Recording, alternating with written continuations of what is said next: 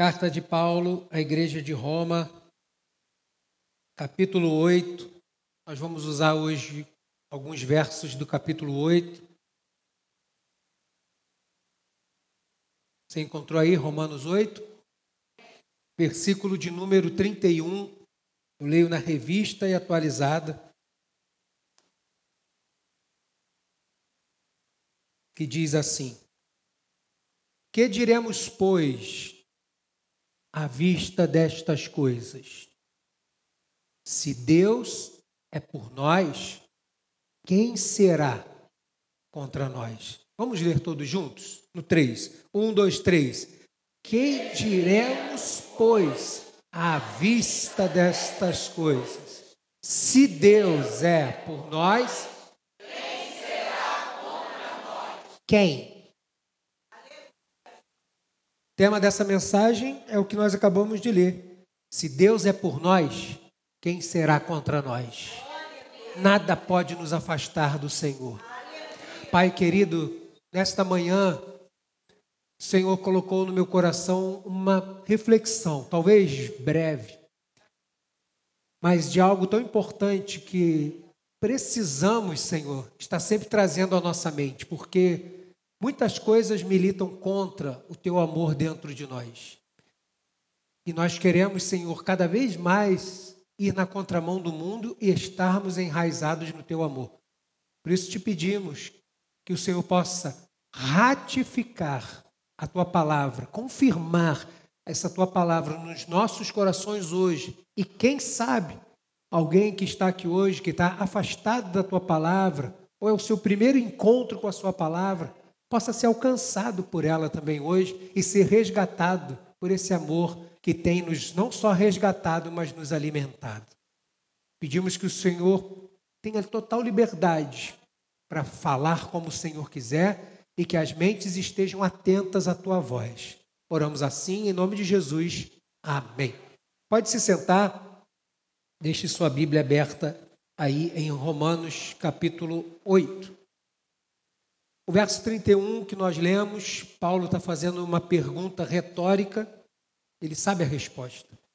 E ele praticamente responde essa pergunta com outra pergunta. Ele diz: Que diremos, pois, à vista destas coisas? De tudo que ele está falando do capítulo 8 e tudo que ele vai continuar falando para terminar o capítulo 8. Então aqui ele vai dizer assim: Que diremos, pois, à vista dessas coisas? De tudo que eu disse até aqui e do que eu vou terminar dizendo. E aí ele vai confirmar, vai responder com uma outra pergunta e vai dizer: Irmão, se Deus é por nós, quem será contra nós? Ele está escrevendo isso para a igreja de Roma. E tenho certeza que essa mensagem, essa palavra, ela continua sendo pertinente para nós hoje. Porque o que Paulo está escrevendo aqui, a carta de Paulo à igreja de Roma, ela é um compêndio teológico. Paulo escreveu para a igreja de Éfeso. Posteriormente, ele vai escrever para a igreja de Roma. Quando ele escreve para a igreja de Éfeso, ele primeiro escreve para Colossos, depois escreve para Éfeso, um pouco mais melhorado, você vai ver muita similaridade entre as duas. Mas quando ele vai escrever a carta de Roma, ele está agora tá num lugar onde ele pode ter bastante tempo para escrever. Ele vai começar a escrever com muita cautela para que a igreja de Roma, um lugar que ele pretende ser recebido futuramente, conheça as primícias do Evangelho. Então ele vai começar a bater nos pontos principais do Evangelho. Vai falar da degradação humana, vai falar do perdão, vai falar de Jesus, vai falar da graça, vai falar do Espírito Santo. Então ele está terminando, até no capítulo 11, quando ele termina com aquela doxologia, falando, é, que é um hino até que a gente canta aqui, ó profundidade das riquezas e do conhecimento de Deus. Ele está terminando com essa canção tudo isso. E aqui no capítulo 8, ele está falando de algumas coisas, ou pelo menos duas coisas importantes, que ele sabe que são coisas que afetam todas as pessoas e afetam também aqueles que servem a Jesus. E a preocupação de Paulo é que essas pessoas que servem a Jesus, elas não se deixem levar por dois problemas principais que ele vai estar tratando aqui. O primeiro deles é o pecado. Ele vai estar falando assim, irmão, cuidado com essa questão do pecado, porque o pecado, quem aqui nunca pecou? Não tem, né? Só que só eu, porque eu comprava na Impecável. Eu sempre comprava na Impecável, então é, se eu compro na Impecável, é, quem dera. Nem sei se tem essa loja ainda, né? Mas é que eu sou novo. Alguém me falou que existiu essa loja. Eu realmente não conheço. Aí, aí você, todo mundo vai pecar. E qual é o problema disso? E quando a gente falha, nós somos cruéis conosco mesmo, irmãos. Quando a gente falha, a gente muitas vezes, não estou dizendo que é sempre, mas muitas vezes nós temos dificuldade de olhar para a gente mesmo, como a gente fez o exercício do espelho aqui, aquela quinta-feira do temporal, a gente tem dificuldade de olhar a gente no espelho assim e dizer assim: olha, o Senhor te ama. Não, porque a gente falhou, a gente, se pudesse, a gente se pendurava por aqui e se jogava fora. E aí a gente atribui isso que a gente pensa a Deus. Mas Paulo vai terminar dizendo que os pensamentos do Senhor, a profundidade das riquezas, quem foi que deu conselho para Deus? Mas quando é com a gente, a gente é cruel com a gente mesmo. Mas se chegar alguém que falhou e tal, e como diz Tiago, né, confessa o seu pecado um ao outro, ora um pelo outro, e o Senhor vai perdoar. Quando a gente depara com alguém que a gente vai conversar com essa pessoa e tal, e ela, poxa, pequei, falhei nisso e tal, a gente tem a empatia de ir lá abraçar e falar assim, não. E aí a gente faz a declaração de fé e certeza que a gente tem, que é, não, o Senhor te perdoa. Não, não fica assim, não, não se afasta de Deus, não, não. Olha, agora é que você tem que estar mais perto dele. Tudo que o inimigo quer é que você se lance mais para fora de Deus. Você se jogue cada vez mais para longe. Não, não. É agora que você tem que vir para perto. Porque o diabo te chama pelo teu pecado, mas Deus te chama pelo teu nome. Ele não está preocupado com o teu pecado, ele pega e ele joga fora.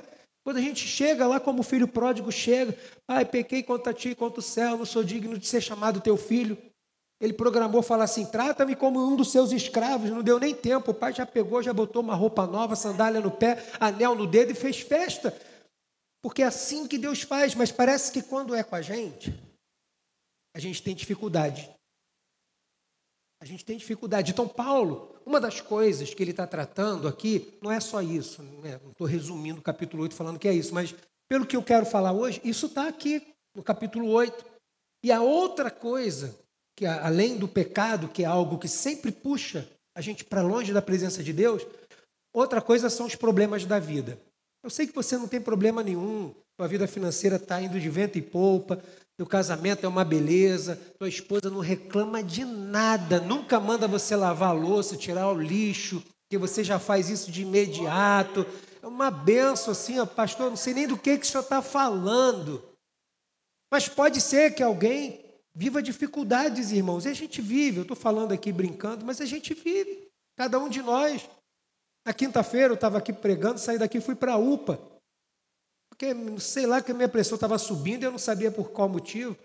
Aí a, a médica, seu trabalho é estressante? não. Se eu falo para ela que eu sou pastor, ela fala assim, ah, é por isso. É por isso que você está. Aí eu falei assim, não, não é não. Porque se eu falo que ela já quer logo me diagnosticar que é isso. Ah, então é isso. Eu falei, não, não, está passando alguma dificuldade. Eu falei, a única coisa é que eu estou meio gripado e tal. Aí não sei, agora eu vou fazer aquele exame gostoso que você fica 24 horas com aquele treco enchendo e esvaziando aqui. Quem fez fala que é muito bom para dormir, inclusive, né? De meia e meia hora aquele treco enche, assim, é uma beleza. Pi, pi, pi. Vai ser uma benção. E aí eu saí daqui, fui para UPA e tal. Acontece, irmão. O negócio está bem numa hora, na outra, daqui a pouco tu empacota. Teve uma hora que eu me senti tão mal, até o presbítero Hugo foi lá para minha casa. Parecia que eu ia apagar. Assim, eu levantei. Sei, você nunca passou por isso, que sua saúde é perfeita, né? Mas deu aquela, aquele formigamento que veio subindo, subindo, subindo, subindo, subindo, subindo. Eu já estava já igual na escola de samba. Falei, falei vai ser agora. Vai ser agora. Pai, nas tuas mãos entrego o meu espírito. o presbítero, estou indo para aí e tal. Pegou, me levou para a UPA. De uma hora para outra, irmãos. Os problemas chegam assim. Ele não manda uma carta para você para dizer assim: olha, oi querido, tudo bem? Olha, semana que vem eu vou te visitar aí. Ele faz isso se ele não encontrar ninguém em casa, meu irmão. Não encontra. Deixa ele avisar que semana que vem vai acontecer, que eu não vou nem lá. Mas não é assim, irmãos. Não é. E essa teologia né, triunfalista aí de que tudo vai dar certo, de que você é mais que vencedor o tempo todo porque você tem fé e tal. Eu sou mais do que vencedor com problema ou sem problema. A teologia, essa teologia triunfalista, ela diz que você é mais do que vencedor e se você não vencer, o problema é que contigo, que você não tem fé. E aí isso faz o que com a pessoa? Arrebenta o coração e a mente da pessoa. Porque se eu estou bem, o outro está ruim, o outro não tem fé como eu tenho. E aí o que, que acontece com essa pessoa que não foi muito bem? Ela começa a se jogar para baixo. A autoestima, né, que a gente tem falado bastante aqui, vai cada vez baixando mais. Se sente rejeitada por Deus. Então, os problemas também são, é, são coisas que podem nos afastar de Deus. E cada um de nós tem um problema numa dimensão. E mesmo que os problemas sejam iguais, ipsilíteres, aqui, ó, o mesmo. Meu irmão, cada um lida de uma forma diferente. Não adianta querer achar que o outro vai lidar como você lidou, não vai. Não é assim no casamento. Com o marido e a mulher, quando acontece um problema na família, está lá o marido e a mulher, cada um reage de um jeito, sim ou não? Cada um. Geralmente o marido é mais. Criança se machucou, né? Caiu, igual uma vez o Davi, o Davi ou a Stephanie caiu com um lápis assim, ó. Aí o lápis, foi o Davi, né? O lápis passou aqui, ó. Se entra, ia vazar do outro lado, né? Bateu aqui, aí rasgou assim. Aí veio o Davi com a cara toda ensanguentada. Aí, vi, cara, vem cá, deixa o papai ver. Aí diz Ângela, não, mais tranquilidade. Meu filho! É mãe, meu irmão. É diferente. Fala assim, ah, pastor, não sou assim não. A maioria das mães vê uma gota de sangue já quer já levar para o hospital mais top do mundo, já quer que Deus envie o seu anjo para intervir. Aí aquela sangueira toda, quando você vai enxugar, não, calma, peraí, vamos ver se era um rasguinho de nada. Está querendo fazer até um transplante já. Calma, o negócio foi. Mas cada um sabe lidar de um jeito. Então, Paulo está chegando no finalzinho da sua primeira parte. Eu sempre costumo dizer que do capítulo 1 ao 11, Paulo está falando daquilo que Deus fez pelo homem. E o capítulo 12 ao 16 é a resposta do homem do que, que eu posso fazer diante de tudo que Deus tem feito. Quem sabe um dia a gente faz uma, uma exposição de novo de Romanos aqui, igual a gente fez uma vez, porque isso é muito importante. Mas hoje eu quero falar do capítulo 8 e quero ressaltar alguns versos. Eu quero sempre reforçar essa segunda parte do versículo 31 que diz: Se Deus é por nós, você falou igual um derrotado, assim. Se Deus é por nós, quem será contra nós? Não está fraco ainda, irmão. Olha, eu vou estar tá pregando aqui. Toda vez que eu falar assim, se Deus é por nós, quem será contra nós? Isso aí, agora sim. Pô. Agora foi forte. Chega o vento me lançou lá para trás. Graças a Deus por isso. Todas as vezes que eu falar isso, se Deus é por nós, quem será contra nós? Você vai responder isso. Quem será contra nós? Porque esta pode parecer uma pergunta, mas é a resposta, irmão, que a gente precisa. Para que quando a gente se depare com o pecado que tenazmente, todo o tempo, o inimigo vai estar sempre ao derredor, ao redor, como você queira, para tentar arrumar uma brecha para te pegar, meu irmão, o tempo inteiro. E pode ser que ele arrume uma brecha entre mas ele não vai fazer morada, porque teu coração tem um dono novo. Então você precisa entender que, por mais que ele entre, piche uma parede, aquele que é o dono do teu coração tem um sangue que limpa todo e qualquer pecado. Você precisa tomar posse disso. Larga aquilo, fecha aquela brecha e deixa para lá. Mas você continua. E quando os problemas vierem, você também reagir da mesma forma. Porque nós temos a mania de olhar o problema e aí a gente fica parado mesmo diante do problema. Talvez você nunca tenha passado por isso, mas tem problema que acontece que você se depara. Quando você vê, você está uma semana parado, não está pensando em mais nada, só olhando para o problema e achando como é que vai resolver. Não, não é, está aí na tela. Se Deus é por nós. É isso aí, não tem como, meu irmão. Não tem como. E aí, alguns versos daqui da carta de Paulo, capítulo 8, vai falar sobre isso que eu estou dizendo. Como, por exemplo, versículo 1. Versículo 1 vai dizer assim: Agora, pois, já nenhuma condenação há para os que estão em. Não tem condenação para quem está em Cristo Jesus. Paulo está dizendo que não tem condenação. Ele não está falando que não tem acusação. Acusação vai ter, meu irmão. Você acha que a minha mente não é bombardeada de acusação? Você, pastor, avançou o sinal. Acontece. Aqui ninguém avança o sinal, eu avanço. Dependendo do lugar que eu estou, meu irmão. passo livre, né? nem paro. A gente falha, irmão. A gente não está aqui diante de um povo. A igreja é o lugar de pessoas perfeitas ou imperfeitas? A pessoa que está fora da igreja por causa disso está errada. Ah, eu não vou na igreja não porque ela tem muito fofoqueiro. É, lugar de fofoqueiro é a igreja, para ser curado e deixar de ser linguarudo. É aqui. Tem que ser, aqui é o lugar. Como alguém já disse lá no passado, a igreja é o lugar dos ex, ex, montão de coisa. É mesmo, é aqui que é o lugar. Aí não vou lá não. Não, não vem mesmo não, então vai estragar aqui. A gente está uma luta diária para manter a comunhão, vem para cá para estragar não. Vai para outro lugar então. Vai para o SUS, que a macumba é do SUS, né? Então vai lá, procura ajuda lá no. Não dá, irmão. A gente tem que cuidar. Foi falado aqui logo no início sobre a comunhão, foi lido sobre isso. No dia 30 a gente vai estar de novo. Esse mês de setembro a gente está procurando ter atividades que a gente possa estar junto, porque isso é importante, irmãos. Mas acusação a gente vai ter. Algum momento a gente fraquejou e o inimigo vai acusar. E isso você não pode conter. Você não pode calar a boca do inimigo, porque ele é expert em acusação. Inclusive, o nome dele, um dos nomes é acusador. Ele vai acusar o tempo inteiro. Você, agora, tá, sei o que, ele vai fazer isso que, que eu faço? Eu me revisto com a armadura de Efésios, a armadura de Deus, capacete da salvação, escudo da fé, porque com o escudo da fé que eu vou silenciar, aplacar os dardos inflamados do maligno. Você não pode, você não pode, você não pode, isso é acusação. E aí o que, que eu faço? Eu lembro que Paulo já tratou desse assunto. E quando eu leio aqui o versículo primeiro que diz: Agora, pois, crente, igreja do Senhor, já nenhuma condenação há para os que estão em Cristo Jesus, porque se se Deus é por nós,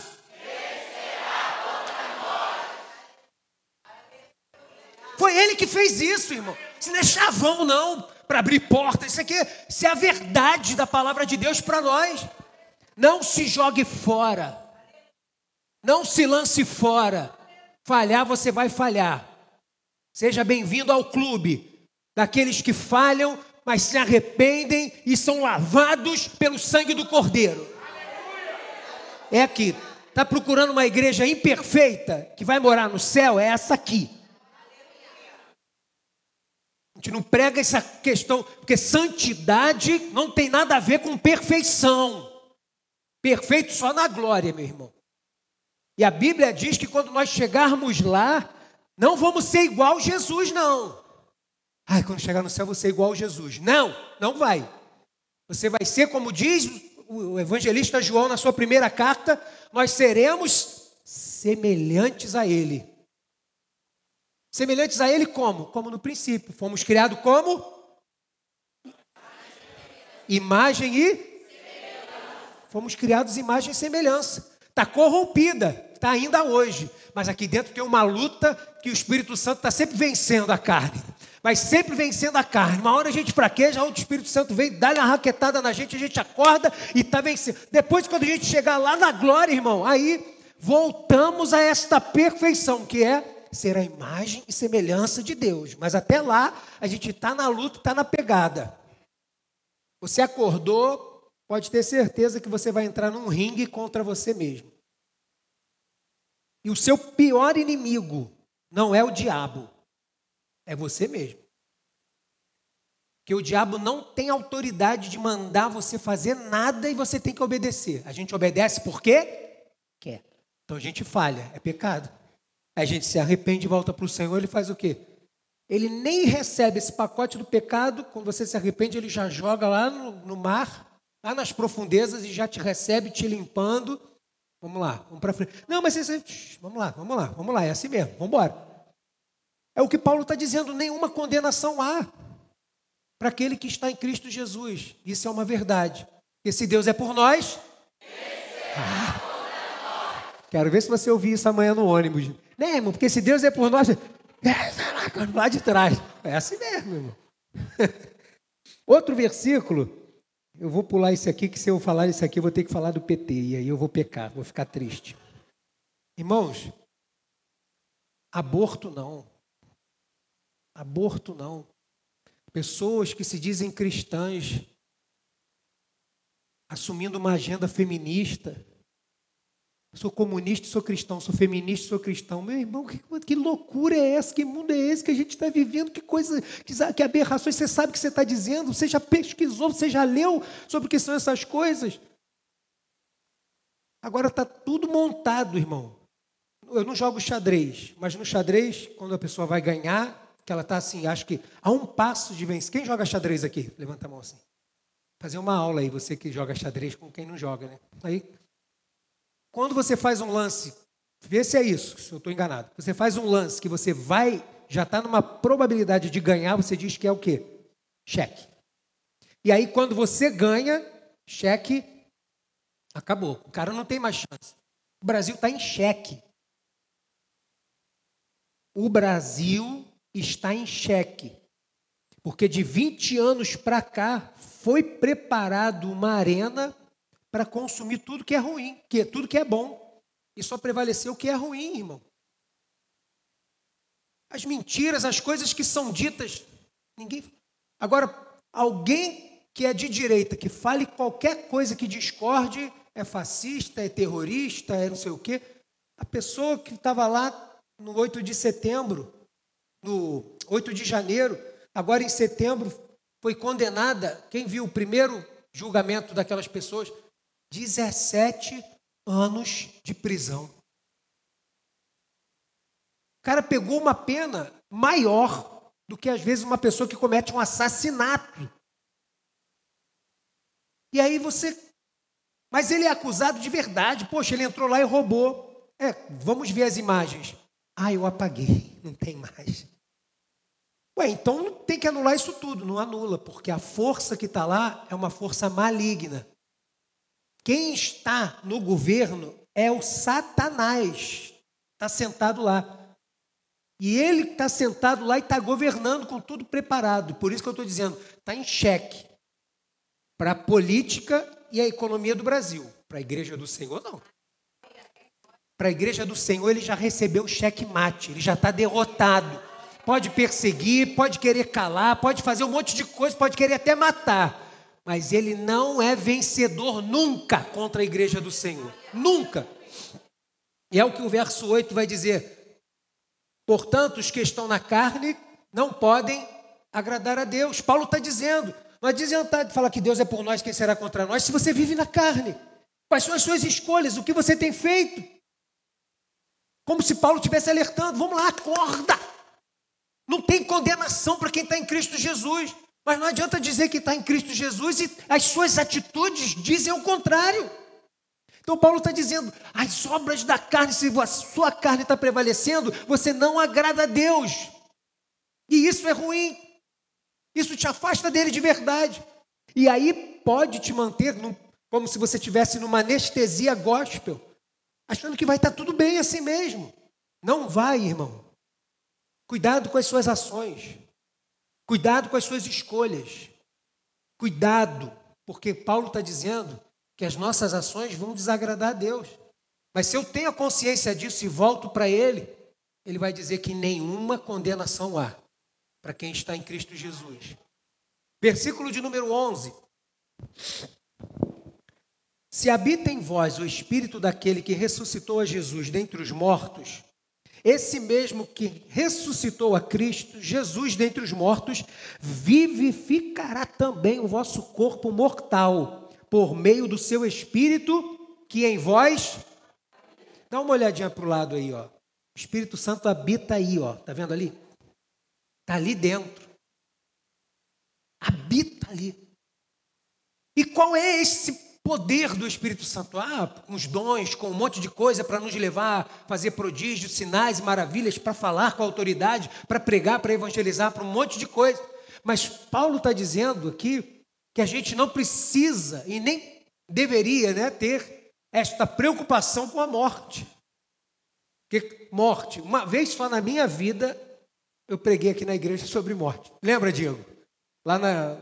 Nunca mais, meu irmão, culto fúnebre. No final, se pudessem me enterrar, eu falando sobre a morte, como que é e tal, não sei o que, assim. O pessoal saiu tão down, tão para baixo, falei, nunca mais vou pregar, falar sobre a morte. Porque não é um assunto que é agradável. Vamos falar sobre morte? Como é que você quer morrer? Vamos falar aqui. E você? você? Ninguém gosta de falar sobre isso. É uma realidade que ninguém quer nem falar sobre. Mas sempre que a gente se depara com isso, a gente fica meio tenebroso, né? Qual é o melhor lugar, pastor, para se pregar o evangelho? No sepultamento. Quer pregar o evangelho? Vai no sepultamento. Todo mundo ali está com o coração quebrado, meu irmão. Pode falar o que quiser, que ali o cara vai ouvir e vai dar atenção no que você está ouvindo sobre céu e inferno. Porque ali ele está diante da realidade do ser humano. E essa realidade do ser humano assusta todo mundo. E assusta crente também. Assusta a gente. Ah, pastor, eu vou para a glória. Mas como é que vai ser esse negócio? Será que, será que eu vou sofrer? A gente fica com essa preocupação. Isso é normal. Somos seres humanos. Mas Paulo está dizendo: olha, não fica preocupado com essa questão toda, não. Porque dentro de você tem um poder tão grande. Tem um poder tão mensurável que mesmo depois que você parar de respirar, esse poder vai pegar você e vai transformar você em vida de novo. Porque Paulo está dizendo no versículo 11: o mesmo Espírito que ressuscitou Cristo Jesus dentre os mortos vivificará também o vosso corpo mortal por meio do seu Espírito que em vós habita. Você não tem vida em Deus somente porque você está vivo. Mesmo quando os nossos olhos se fecharem, ainda estamos vivos em Deus. Como uma explosão de vida é o que acontece quando a gente passa pela morte. Porque assim como Jesus venceu a morte, nós também venceremos a morte. Porque se Deus é por nós, não é, meu irmão? Porque quando a gente se depara com isso, a gente não pode ficar. Ai, meu, ui, ui, ui. Deixa eu bater na. Deixa eu tocar no verde aí, um monte de crente macumbeiro, né? Ai, deixa eu tocar no verde. Fala, bate na madeira, aí não tem, mas Fica tranquilo, irmão. Se você é servo do Senhor, tem um Espírito Santo poderoso que mora dentro de você, que ele não fica fraco quando você está fraco na saúde, não. Ele não fica fraco se você estiver lá com câncer morrendo no hospital, não. Ele é uma bomba que vai explodir para a vida eterna dentro de você, meu filho. Pode ficar tranquilo. Paulo está tratando de assuntos para tirar essas coisas de dentro da gente. Vamos seguir. Popular. Versículo 18. Porque para mim tenho por certo que o sofrimento do tempo presente, os sofrimentos do tempo presente, não podem ser comparados com a glória a ser revelada a quem? Quem gosta de receber surpresas? Eu gosto. Depende, né? Se for presente. Se for assim, pastor, olha, eu vou pintar a igreja, mas vai ser uma surpresa. Não, faz, faz, faz isso, faz isso não. Eu vou passar mal, minha ansiedade vai voltar na hora e eu não vou conseguir ainda mais domesticar ela, não. Mas é presente, presente é presente. A gente ama presente. A gente fica tão preocupado em comprar um presente para alguém. E às vezes um negócio simples que você acha que não vai ser nada para a pessoa foi tudo. Então é... Mas a gente gosta de ser surpreendido. Mas só que esta revelação da glória que Paulo está dizendo, ela será revelada. Ela ainda não está. Como que será isso? Ah, João disse mais ou menos como é que é. A gente cantou aqui. Quando ele chegou lá que se deparou com o Cristo ressurreto, ele estava vendo Cristo em todo o seu esplendor de glória. Né? Prefigurado ali nos seus poderes, nos seus atributos, seus olhos como chama de fogo, seus cabelos brancos e tal, seus pés como latão reluzente. Isso é que chega lá, Jesus é um robozão, assim, é que representa a autoridade de Jesus. E ele vai dizer também que as ruas lá são de quê? De ouro. Lá aqueles muros da cidade, eles são de quê? De, rapaz, você está lendo mesmo a Bíblia. Ah, não, pastor, que eu canto tanto essa música. A cidade é de ouro puro que está. Então já já teve. Que bom, né? Graças a Deus. Música bibliocêntrica é uma benção. E aí aqueles rios, parece água de, de cristal, aquela coisa transparente. No meio do rio, uma árvore que a palavra do Senhor diz que ela dá 12 frutos, frutos diferentes a cada mês do ano. Que frutos são esses? Várias aplicações, mas pensa aí em fruto, fruto mesmo. Vai ser assim, hum, não, manga eu não gosto não, mas mês que vem eu vou vir aqui que eu vou comer carambola. Eu amo carambola, mas não posso comer porque acho que é um dos únicos frutos que tem coisa com cálculo renal, né? Falei, puxa, logo, mas no céu eu vou comer. Ter carambola lá, eu vou me gastar. Mas cajá eu posso, tá? Se tiver pé de cajá na tua casa, traz para mim. Aí, poxa, como é que vai ser isso tudo lá? É o que João revelou daquilo que ele viu desse esplendor. Mas eu não estou satisfeito com o que João viu só, não. Eu quero ver, meu irmão. Eu quero ver. Eu quero entrar lá, eu quero ver. Pô, João, tu falou que era de ouro, mas tu não falou que era esse tipo de. Olha, cara, o que, que é isso, João? Como tu falou que o muro era assim, eu não sabia que era dessa altura toda. Eu quero ver isso. E a Bíblia diz que isso vai ser revelado a nós. E não tem como comparar. Comparar com o quê? Paulo vai dizer com aquilo que tem agora, que está acontecendo agora. E o que está acontecendo agora? Poxa, problema, adversidade. Estamos vivendo aí um, um 2023 com turbulência. 2023 é meio esquisito. O cara falando uma coisa em janeiro e agora em setembro fazendo tudo diferente da cara de pau e diz que não falou, com os vídeos todos dele falando. Não, não, não, não. Eu tenho neta, eu não quero banheiro. Que só pode ser ideia de Satanás. Quem falou isso foi o Lula. Só pode ser ideia de Satanás. Eu tenho neta, tenho filha. Como é que esse negócio de banheiro transgênico? Agora está aí. Nas escolas vão ter banheiro estrangeiro. É o mundo que a gente está, irmão. E vai fazer o quê? Está aí, o pessoal elegeu. Ou não, sei lá, mas está lá. E a gente está vivendo isso tudo. Coisas esquisitas estão acontecendo que a gente nunca tinha visto acontecer. Estão acontecendo.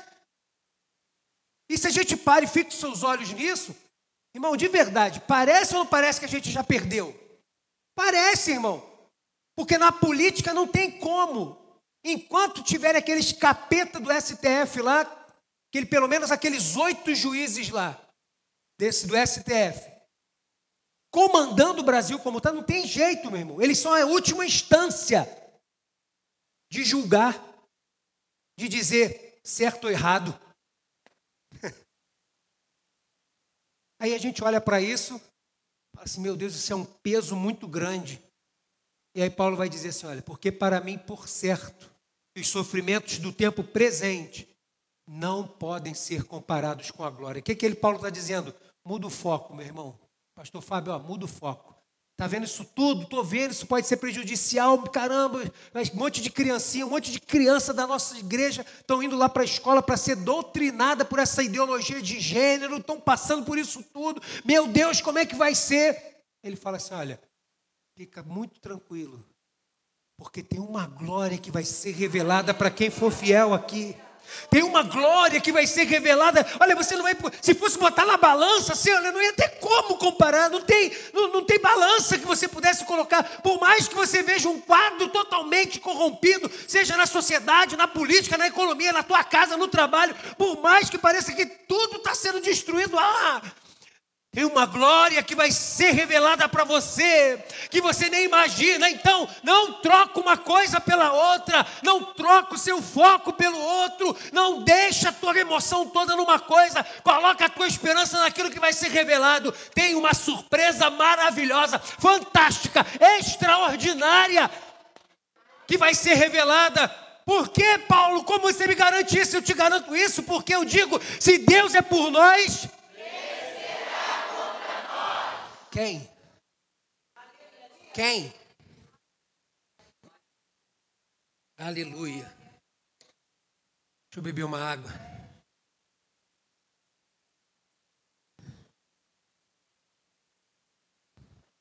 Verso 26, já pulei um monte. Eu achei que ia ser rápido, né? Mas eu não consigo. Então vamos. Verso 26, Romanos 8 diz: Também o Espírito semelhantemente nos assiste em nossa fraqueza, porque não sabemos orar como convém. Mas o mesmo Espírito intercede por nós sobremaneira, com gemidos inexprimíveis. Duas coisas estão acontecendo aqui. Primeiro, o Espírito semelhantemente nos assiste, dá suporte na nossa fraqueza. Que a gente acabou de ver até, tem coisas difíceis mesmo da gente lidar, da gente querer entender. Por que que saímos do consenso de Genebra, onde se preservava a saúde da mulher, da gestante? Por que que em janeiro a gente saiu? Ah, porque em setembro agora vai sendo votado o aborto. Ah, é por isso que a gente saiu do consenso de Genebra.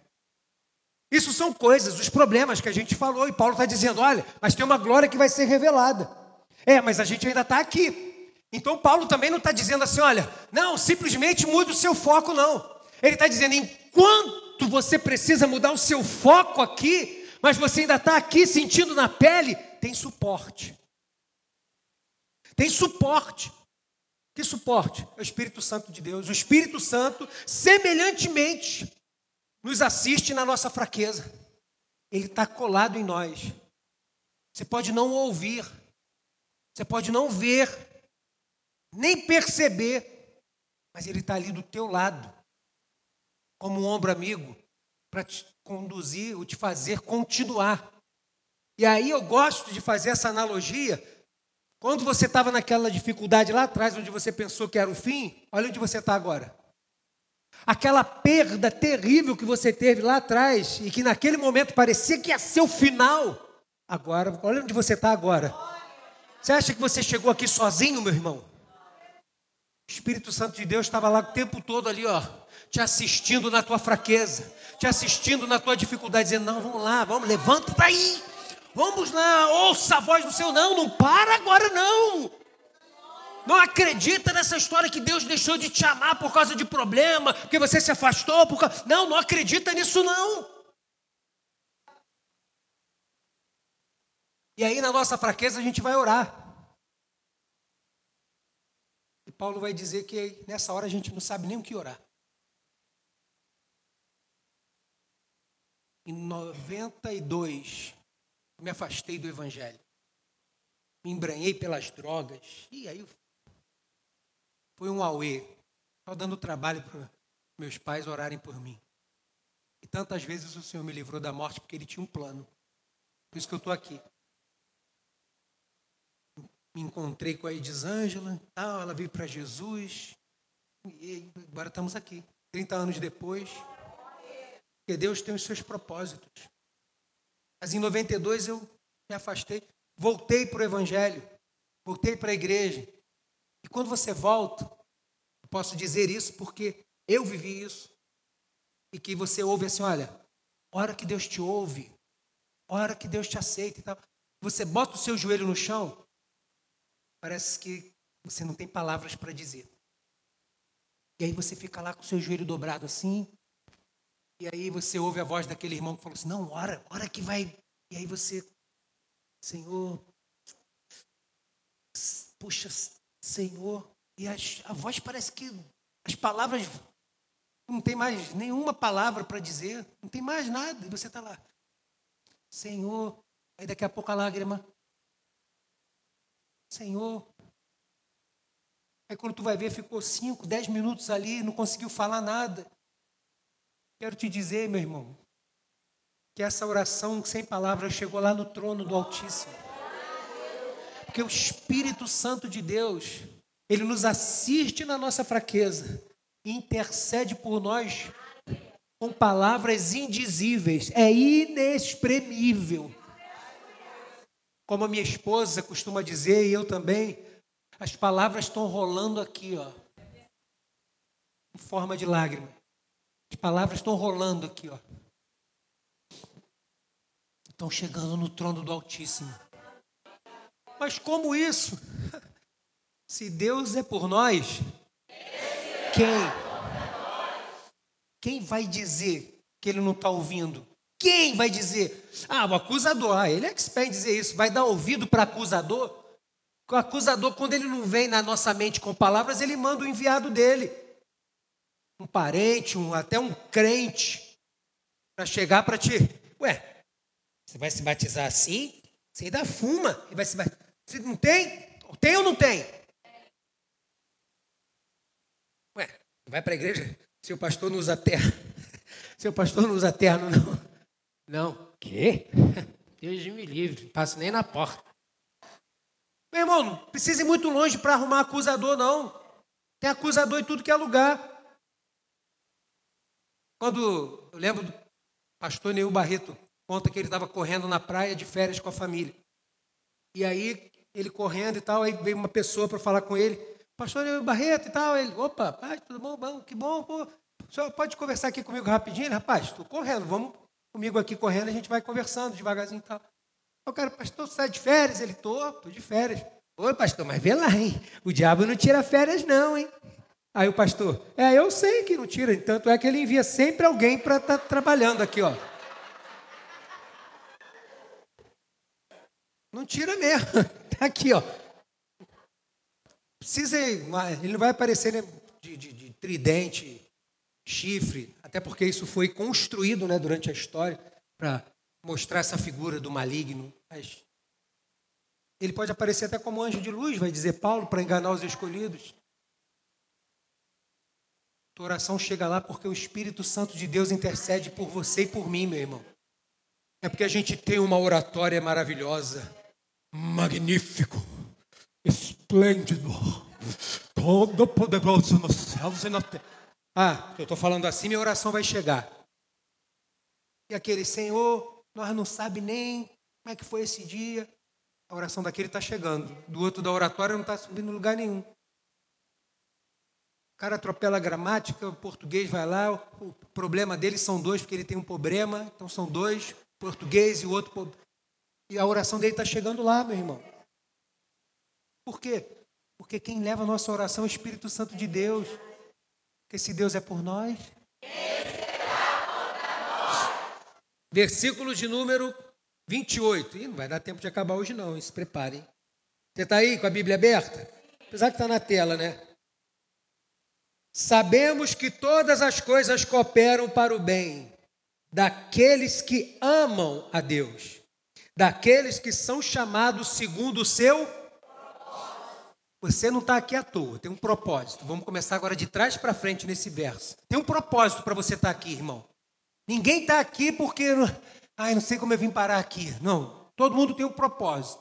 Se o Senhor Jesus te alcançou, salvou, te limpou, te justificou te colocou sentado do lado dessa pessoa linda, príncipe e princesa, tem um propósito, meu irmão. Tem um propósito de Deus. Nada é sem propósito. Deus tem um propósito. E ele vai dizer: todas as coisas cooperam. E a gente às vezes tem dificuldade, porque quando a gente passa por uma perda, né? vamos falar logo, morreu alguém, morte trágica. Aí chega aquele cara na palavra inoportuna na hora, não, fica chorando não, porque todas as coisas cooperam para o bem. Tu vai falar isso para a mãe que está enterrando o filho? Todas as coisas cooperam para o bem. Isso aqui não é uma palavra de consolo. Aqui não vai servir para consolar a pessoa. Não enxuga as tuas lágrimas, irmão. Teu filho está na glória. Ah, mas eu queria que ele estivesse aqui. Mano. Queria que ele estivesse do meu lado. Então, isso não é uma palavra de consolo que Paulo está dizendo. Paulo está dizendo uma palavra que, ao longo do tempo, com o passar do tempo, o Espírito Santo de Deus, que intercede por nós com gemidos inexprimíveis, vai fazer a gente entender que a situação, às vezes, mais difícil que a gente viveu, serviu para cooperar para o bem daqueles que amam a Deus, porque isso não mudou o que a gente sente no Senhor. E aí, voltando a esse exemplo trágico, estou fazendo logo um exemplo bem trágico. Essa mãe vai olhar, passou cinco anos, dez, vai olhar assim. Olha como é que está hoje agora. Essa geração. Um exemplo. Seu filho poderia estar fazendo live de NPC, irmão. Você já pensou nisso? Milho? Milho? Roda? Roda? Obrigado, obrigado. seu filho. Seu filho podia estar fazendo live no NPC de TikTok, lá do TikTok, para ganhar dinheiro lá. Mãe, eu vou trabalhar. Filho, vai. Ai, meu. Cara, isso é engraçado assim, mas é trágico, irmão. Que geração é essa que a gente vai ter na frente? Hélio, me diz, que geração é essa que a gente vai ter na frente? Quem é que vai querer estudar para ser advogado igual o Hélio? Quero ser igual o boneco. NPC parece que é uma sigla daqueles bonecos não jogáveis, né? Do, do, do, dos videogames, aqueles que ficam bugados lá. Cara! Aí ela olha para isso assim e fala: ah, obrigado, Jesus, pelo menos meu filho está livre. Meu filho poderia estar tá perdido nas drogas agora. Essa situação agora que aconteceu com a nossa família, poxa, se brigar. As coisas vão cooperar, irmão. Como? Eu não sei. Isso aqui não é para te consolar na hora que está acontecendo, não. Mas isso aqui é para te confortar, sabendo que eu não sei como, eu não sei em que situação, nem em que momento, mas eu sei que a palavra de Deus diz que tudo vai cooperar. Pode ser a coisa mais difícil, mas você vai ver que vai cooperar. Por quê? Porque aqueles que amam o Senhor não vão sair do propósito. Estou brincando, né? A gente não faz live de NPC, não. Se fizer, me exclui, tá? Do seu Instagram lá, para eu nem saber. Versículo 20, 32. Agora, para terminar, eu quero ler aqui o 32 em diante. Aquele que não poupou seu próprio filho, antes, por todos nós, repita isso, por todos o entregou, porventura não nos dará graciosa, graciosamente todas as coisas? Está falando, Jesus entregou o que tinha de melhor. Jesus não pegou lá um anjo poderoso. Jesus não pegou o anjo mais ralinho lá do. Não, ele pegou o que tinha de melhor. Foi o filho dele. Veio, encarnou, não reencarnou, tá? Igual lá no seminário. Não, porque Jesus reencarnou. Crente espírita, né? Reencarnou, não. Jesus encarnou, ele virou carne. Jesus se transformou em carne para pagar o preço que eu não poderia pagar. E isso foi o Filho de Deus, a ponto de quando ele estava na cruz do Calvário, ele vai dizer assim: Deus meu, meu Pai, por que, que o Senhor me abandonou? Mas ele sabia o motivo, que nos ombros dele estava o meu e o teu pecado, o pecado da humanidade, estava nos ombros de Jesus, e Deus não podia compactuar com aquilo, por mais que amasse o seu filho, ele não conseguia olhar para aquilo. Jesus morreu na cruz do Calvário, ressuscitou ao terceiro dia, com poder e toda a glória.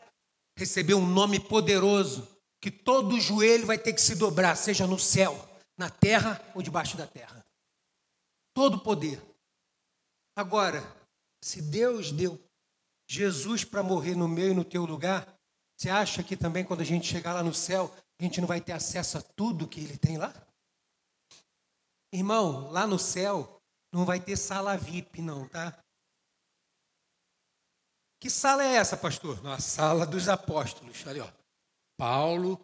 Aqui não, né? Aqui tem. Até as irmãs ontem foram lá na Devec, né? Para ver lá Camila Barros, Raquel Lima, é, Midian Lima e a Gabriela Lopes lá. O fogo caiu, o poder de Deus. Mulher reunida, meu irmão, não precisa muito para ter uma labareda, né? Nem começou o negócio, as irmãs já estavam falando em língua, rodando já. Mas, mulher assim, cara, igreja, rapaz, com mulher, coisa fervorosa. E elas ali e tal. Mas tem, nem todo mundo tem acesso a elas ali. Porque imagina todo mundo chegar para falar. Tu acha que todo mundo tem educação para chegar assim, ah, poderia tirar uma foto? Aí chega a gente logo enquadrando. Ai, vem cá, Camila, vem aqui, eu quero tirar uma foto com você aqui. Tem gente que não tem educação, meu irmão. Vê os outros na rua que agarrar para tirar foto porque a pessoa é, é famosa e tal, não sei o quê. Pô, tem gente que não tem noção. Então, para evitar qualquer constrangimento, o que, que acontece? Essas pessoas, quando acaba um evento ou antes de começar, elas estão numa sala VIP. É uma sala exclusiva. Isso é normal, vai acontecer. Mas, irmão, no céu não tem isso não, porque Paulo está dizendo que se ele entregou por Jesus por todos nós, porventura não nos dará graciosamente com ele todas as coisas, quando chegar no céu você vai ter acesso a tudo.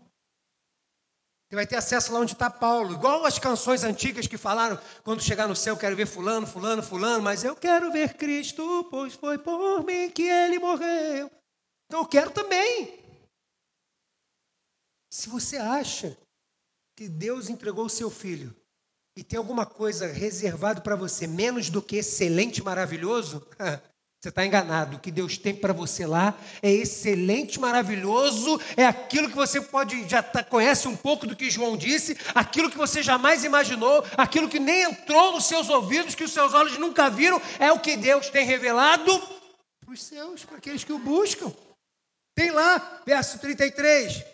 Quem intentará? Ele está consolidando tudo. Quem tentará acusação contra os eleitos de Deus? Quem vai ficar acusando você? Deixa ele acusar. É Deus que os justifica. É Deus que justifica a mim e você. Quem os condenará? Esse então, muito menos. É Cristo Jesus que morreu ou antes que ressuscitou, o qual está à direita de Deus e também intercede por nós. Ele não só veio aqui, morreu por nós, agora ele está à destra de Deus, à direita de Deus, intercedendo, como João vai dizer, como advogado. Verso de número 35. Quem nos separará do amor de Cristo? Será tribulação? Ou angústia? Ou a perseguição? Ou a fome? Ou a nudez? Ou o perigo? Ou espada? Coisas terríveis vão nos separar do amor de Deus? Ele vai dizer, claro que não, verso 36, como está escrito, por amor de ti somos entregues à morte o dia todo. Fomos considerados como ovelhas para o matador. O que, que Paulo está dizendo? Por amor do Senhor, estou pronto para morrer a qualquer hora, meu irmão. Não tem essa conversa. Como a ovelha que está no matadouro não sabe se vai ser o dia dela de entrar lá para ser abatida, assim somos nós. Não estou preocupado com isso, porque eu sei para onde eu vou, eu sei o que está reservado para mim. É o que Paulo está falando. E aí ele vai dizer no verso 37, que a gente conhece bastante: em todas essas coisas, porém, somos mais do que vencedores por meio daquele que nos amou, seja angústia, tribulação, perseguição, nudez, espada, fome, seja o que vier pela frente. Pode ser que veja tudo muito bem, pode ser que tenha dias difíceis, mas eu quero dizer que nada vai me separar do amor do Senhor. O maligno pode me acusar quando eu falhar, mas isso não vai me afastar do amor do Senhor, porque o amor do Senhor está acima de tudo. E eu repito o que eu já falei aqui algumas vezes. Não condicione a sua adoração pelo momento que você está passando na sua vida. Porque quando está tudo muito, muito bem, pode ser que você adore. Mas e quando está tudo muito mal? Será que a gente adora? Irmão, vamos adorar hoje? Ah, não, pastor, não conta comigo hoje não, porque hoje pode ser um dia ruim. Tudo bem. Ah, outro dia, não, não, hoje. Deixa fora desse trabalho aí pelo menos uns dois meses, porque não estou bem. Irmão, tu está condicionando o teu serviço, que é adoração a Deus, a tua adoração, o teu louvor, ao que você está sentindo. Você acha que eu já subi aqui para pregar, que é uma adoração a Deus, para pregar porque está tudo muito bem? Ou você também não acha que eu já subi para pregar aqui com tudo muito ruim? Com um problema na minha cabeça? Com a vontade de não ter vindo e ficado na minha casa com meu travesseiro na minha cabeça, gritando no meu travesseiro. Eu sou ser humano igual qualquer um, mas eu não posso condicionar a minha adoração por aquilo que eu estou vivendo, porque a minha adoração, ela tem que estar acima de tudo e qualquer circunstância, porque se eu condiciono a minha adoração ao que eu estou sentindo, estou lascado. Que tipo de adorador eu sou? Se está tudo bem, eu adoro. Se está tudo mal, eu não adoro. Não, não, eu adoro em todo e qualquer tempo. Por quê? Porque em todo e qualquer tempo Deus me amou. Deus me amou quando eu ainda era pecador. Ele me amou. A Bíblia diz que foi Ele que me amou primeiro. Como que eu vou condicionar minha adoração que eu estou sentindo? Eu sou mais do que vencedor. Então eu adoro a Deus em toda e qualquer situação. Em todas essas coisas, porém, somos mais do que vencedores por meio daquele que nos amou. Falando de quem? De Jesus. Porque eu estou bem certo, ele vai terminar, e eu também. Porque eu estou bem certo de que nem a morte, a gente já falou disso, nem a vida, as coisas que a gente passa, nem os anjos, as coisas celestiais, nem os principados, essa capetada toda por aí, nem as coisas do presente, nem o que está para vir, o porvir, nem os poderes, sejam eles aí legislativo, judiciário, executivo, nem a altura, nem profundidade, nem qualquer outra criatura poderá separar-nos do amor de Deus que está em Cristo Jesus, nosso Senhor. Sabe por quê? Porque se Deus é por nós,